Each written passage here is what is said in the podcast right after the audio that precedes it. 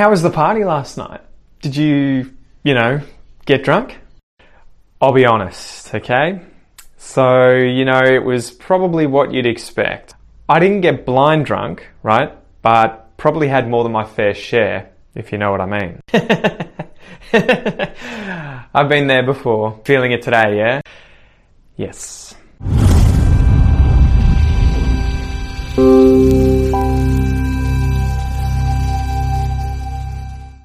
G'day guys, today we're going to be talking about discourse markers in spoken English. These are words and phrases that are used to organize, to structure what you're saying when speaking English. So the ones I want to talk about today are things like you know, right, okay, if you know what I mean. And these are used in spoken English to verify if someone is following you, right? If they understand what you're talking about. It could also be if they agree with you on a topic. And also, yeah, quite often it's used when teaching, whether it's English or something else, or informing someone about something. And again, checking to see if they are with you, right? If they understand, they're, they're following you. All right, so let's go through number one here to understand or agree with someone. This is where we can use you know, right, and yeah. Okay? And okay as well. So for example here, Bees are one of the world's most important insects, right? Bees are one of the most important insects in the world, right? Bees are the world's most important insect, you know? So I'm using you know there to check if you understand it. Do you realize that? Do you agree with that? The population of Australia is now 25 million people, right? The population of Australia is now 25 million people. Right. Correct? All right. Right. I'm checking to see if you understand. I just used it there, right? you know how much I love chocolate, yeah? She knows how much I love chocolate, yeah? Again, I'm using yeah there to check if you understand that she knows how much I love chocolate. She knows how much I love chocolate, yeah? Part two. You can use yeah and right to also check with someone if something is correct. So I might say something like, people have lived in Australia for more than 60,000 years, right? Is that correct? People have lived in Australia for more than 60,000 years. Is that correct? But the shorter way of saying that is just saying, right? Male platypus are venomous, yeah? Male platypus are venomous. They are. You know, watch out for them. Don't just pick them up if you see them in the wild. Male platypus are venomous. Yeah? Is that correct? Yes, that's correct. We just use yeah. So you can use yeah and right to check with someone if what you're saying is correct, or at least if they agree with what you're saying being correct. Part number three. Now we can use okay as well, similar to you know, right, yeah. And this is often used when instructing someone or teaching, and it's used to see if they're following you, if they understand. You know, you're sort of checking their eyes to see if they get it. Okay, see, there's an example. I'm going to go to the shops. Okay, we can use okay to check if something is alright, and we can also use it when informing someone about something or maybe instructing or teaching someone something. Okay, is that alright? So, for example, if I want to go to the shops, I might say to my wife, I'm going to go to the shops, okay? And I'm using okay to see that that's all right with her. If she agrees that that is okay, if she agrees that I can do that, if I have her permission, I'm going to go to the shops, okay? She might say, no, you can't go. You've got to take care of the kid because I'm going to go out in a few minutes, right? So it's not okay. But generally, you know, it's going to be a situation where someone is just being polite, is showing that they're sort of asking for permission for something that they want to do anyway. I'm going to go out, okay? All right? Is that okay? Is that all right? I'm going to go out, okay? Another one might be, for instance, if you're a teacher and you're going to instruct someone about something. Today we're going to be talking about marsupials from Australia, okay?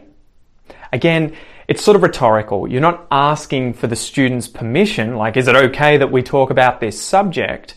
But you want to see that they follow you, I guess. You're instructing them, you're informing them about the topic of the day. You want to see that they follow. Maybe you want to see that they're excited, they're interested. So you might say to them, Today we're going to be talking about Australia's marsupials, okay? right? Okay, right, you know? Now let's talk about you know. This can be used in a few different ways. So we can use it to verify that someone understands what we're saying or that they agree with us. Um, Australia is an incredibly big island, you know? So you want to see, do they know that? Do they agree with you? You know? But we can also use this in phrases if we want to give ourselves more time to think. And I think this is where you're going to hear it more often than not in spoken English. People are going to say, you know, when they're giving you information or they're saying something to you and they want more time to think. And I think too, they're saying you know to try and show you that you, you know, to try and verify that you understand what the person is trying to say even before they've said it, right? Whilst they're trying to create those sentences in their head. So, you know, so take the phrase, the population of Australia is more than 25 million people. If I was spontaneously saying that phrase, it wasn't planned like it is at the moment, I might be thinking of the phrase, so the population of Australia is and then when I have to think about the number, I might say, you know, and then the number. So I might say, the population of Australia is, uh, you know, 25 million people. So I'm giving myself time to think.